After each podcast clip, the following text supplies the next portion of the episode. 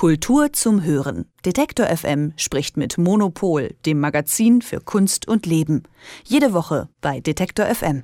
Ja, es ist einfach wirklich nicht das leichteste Jahr, dieses 2020. Haben wir alle gemerkt, mittlerweile ein Jahr geprägt, klar, in allererster Linie von Corona. Ein Jahr, das häufiger auch schon als Cancelled Year bezeichnet wurde, also als annulliertes, gestrichenes Jahr. Und wenn wir jetzt mal den Kunst- und Kultursektor anschauen, dann trifft das auch teilweise so zu, denn die meisten Ausstellungen und Museen, die wurden eben einfach gecancelt. Also abgesagt. Doch obwohl es auf den ersten Blick erstmal gar nicht so viel Kunst zu sehen gab, in diesem Jahr wie vielleicht in anderen Jahren, hat das Monopolmagazin auch dieses Jahr wieder eine Top 100 Liste der spannendsten Protagonisten des Kunstbetriebs erstellt. Und sie ist sehr spannend geworden und sehr abwechslungsreich. Ich telefoniere mit Elke Buhr, Chefredakteurin des Monopol-Magazins. Schönen guten Morgen, Elke. Morgen. Elke, ich habe es eben schon vorweggenommen. Ihr habt wieder ein Ranking erstellt für die Top 100 der spannendsten Protagonisten des Kunstbetriebs und in so einem schwierigen Jahr, in dem ja eigentlich kaum eine Ausstellung wie geplant über die Bühne gehen konnte, ist das sicherlich nicht so einfach. Wie habt ihr das geschafft und wie habt ihr euch da auch entscheiden können?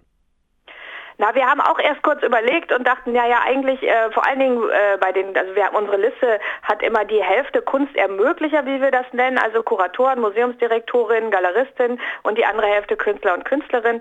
Und ähm, gerade auf der Seite der KünstlerInnen äh, ist es was halt schwierig, weil es gab keine große Biennale, es gab die, nicht die großen Events, wie konnte man da hervortreten? Aber natürlich haben ja Ausstellungen stattgefunden, auch gute und große Ausstellungen. Und außerdem äh, geht es ja auch nicht nur darum, dass man jetzt geschafft hat, eine Ausstellung zu eröffnen, sondern auch, ob man sich engagiert hat, ob man gemerkt hat, der oder diejenige ist im Diskurs präsent. Und dann haben wir gedacht, nee, eigentlich müssen wir gerade jetzt dieses Ranking machen, weil wir gerade jetzt zeigen müssen, wie wichtig die Leute sind und wie, äh, wie toll das ist, dass, äh, dass es da Leute gibt, die einfach das ganze Jahr gekämpft haben, einen Unterschied zu machen und die sich da äh, wirklich nicht, nicht haben entmutigen lassen. Und deswegen ist diese ganze Liste ist ja sowieso immer, wir feiern damit ja auch ein bisschen die Leute in der Kunstszene, die wir gut finden finden. Und das ist jetzt auch wirklich eine Hommage an diejenigen, die da nicht nachlassen. Ja, dann gehen wir doch jetzt mal rein in dieses Ranking. Also natürlich können wir euch nicht die gesamte Top 100 vortragen, sonst würden wir beide wahrscheinlich nur bis zum zweiten Advent miteinander sprechen. Aber wir haben uns im Voraus schon mal ein paar Plätze rausgesucht, über die es sich besonders lohnt zu sprechen. Und ich würde einfach sagen, wir starten dann mal mit Platz 10 der spannendsten Protagonisten des Kunstbetriebs im Jahr 2020. Auf Platz 10 da steht, ich habe das Ranking schon in der Hand, die öffentliche Hand. Was hat es denn damit auf sich? Naja, das ist so eine Art Special Mention, auch deswegen Platz 10. Ähm, wir haben nicht der, der, der öffentlichen Hand nicht, die Platz, nicht Platz 1 gegeben, weil es dann doch wieder äh, auch zu viel Kritik aus der Kunstszene an den verschiedenen Fördermöglichkeiten gab. Aber die öffentliche Hand steht für uns einfach für dieses Prinzip, dass in Deutschland Kunst und Kultur staatlich gefördert ist und äh, auch so staatlich gefördert, dass sie zunächst mal überleben kann und dass es der, der, das erklärte Ziel ist. Also äh, man kann immer noch sagen, das ist zu wenig und die Solo-Selbstständigen sind nicht genug bedacht worden und so weiter, aber wenn man das vergleicht zum Beispiel mit den USA, wo ein Drittel der Museen gar nicht weiß, ob sie nächstes Jahr noch existieren, dann ist einfach dieser Anspruch, den hier die Kulturszene hat, dass sie einfach finanziert wird und dass eben in Deutschland kein Museum jetzt schließen wird wegen dieser Corona-Krise, das ist etwas, was wir da wirklich mal abfeiern wollten und das ist letztlich auch ein Ansporn an, an die Politik, das so weiterzumachen. Also die öffentliche Hand wird abgefeiert. Im Ranking hat Platz 10 bekommen. Wir gehen mal noch ein paar Plätze weiter nach oben. Auf Rang 4, da steht jetzt keine Institution, sondern eine Person. Aber eigentlich in erster Linie auch keine Künstlerin, sondern eine Historikerin, Donna Hathaway. Wie kommt es denn, dass die dieses Jahr so weit oben in diesem Ranking zu finden ist? Also Donna Haraway ist ja so eine Art Vordenkerin einer neuen ähm, Solidarität. Und Solidarität ähm, nicht nur zwischen Menschen, das ist natürlich, also Solidarität haben wir in diesem Jahr gemerkt, ist extrem wichtig zwischen Menschen, aber nicht nur zwischen Menschen, sondern auch zwischen der menschlichen Spezies und anderen Spezies. Und auch das ist ja im Corona-Jahr ähm, extrem wichtig. Also die steht für uns auch für so einen Nachhaltigkeitsdiskurs und äh, einfach für so einen Versuch in der Kunstszene, das Verhältnis zur Natur ganz anders zu denken. Und ähm, es gibt ganz viele Arbeiten, ganz viele Künstlerinnen und Künstler, die sich direkt auf sie beziehen und die sie als Inspiration angeben und deswegen ist sie für uns jetzt auf Platz 4, was nun wirklich äh, ziemlich hoch ist für jemanden, der nicht direkt aus der Kunstszene kommt.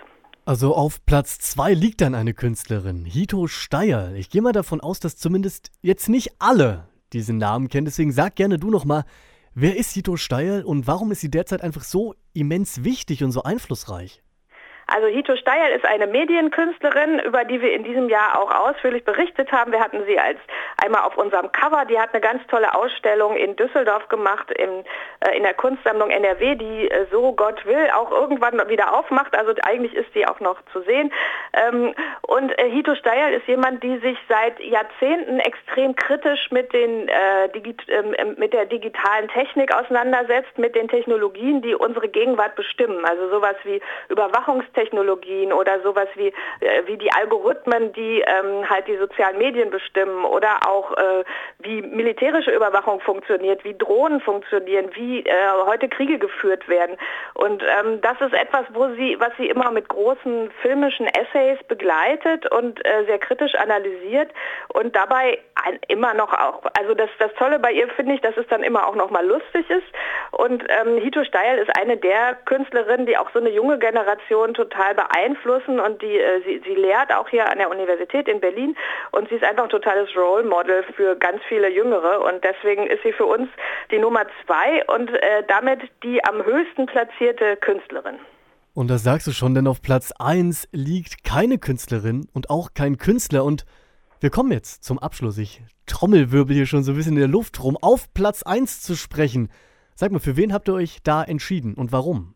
Also als Stichwort haben wir Black Lives Matter genommen und Black Lives Matter steht für uns eben nicht nur für äh, Demonstrationen in den USA, sondern es steht für uns eigentlich für diese gesamte Emanzipationsbewegung, die ja weltweit losgetreten worden ist in diesem Jahr, auch mit Demonstrationen in Deutschland und die natürlich auch den Kunstbetrieb erfasst. Also überall, wo man hinblickt, sind die äh, Institutionen und die Museen und auch die Künstlerinnen und Künstler dabei, ihre Praxis zu hinterfragen. Es gibt, gab ganz viele Ausstellungen auch in Deutschland Deutschland, die äh, dieses Jahr praktisch versucht haben, so eine äh, bislang vernachlässigte Perspektive nachzureichen. Also am Museum Ludwig zum Beispiel Mapping the Collection, wo die afroamerikanischen Künstlerinnen und Künstler gezeigt wurden, die sonst irgendwie in der viel zu weiß erzählten Geschichte der Sammlung nicht vorkamen.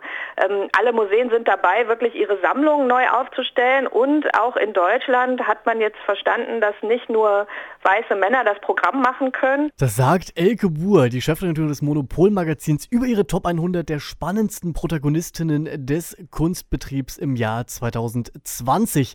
Jetzt habe ich ProtagonistInnen gegendert. Ich weiß gar nicht, ob es ein gendergerechtes Wort ist oder nicht.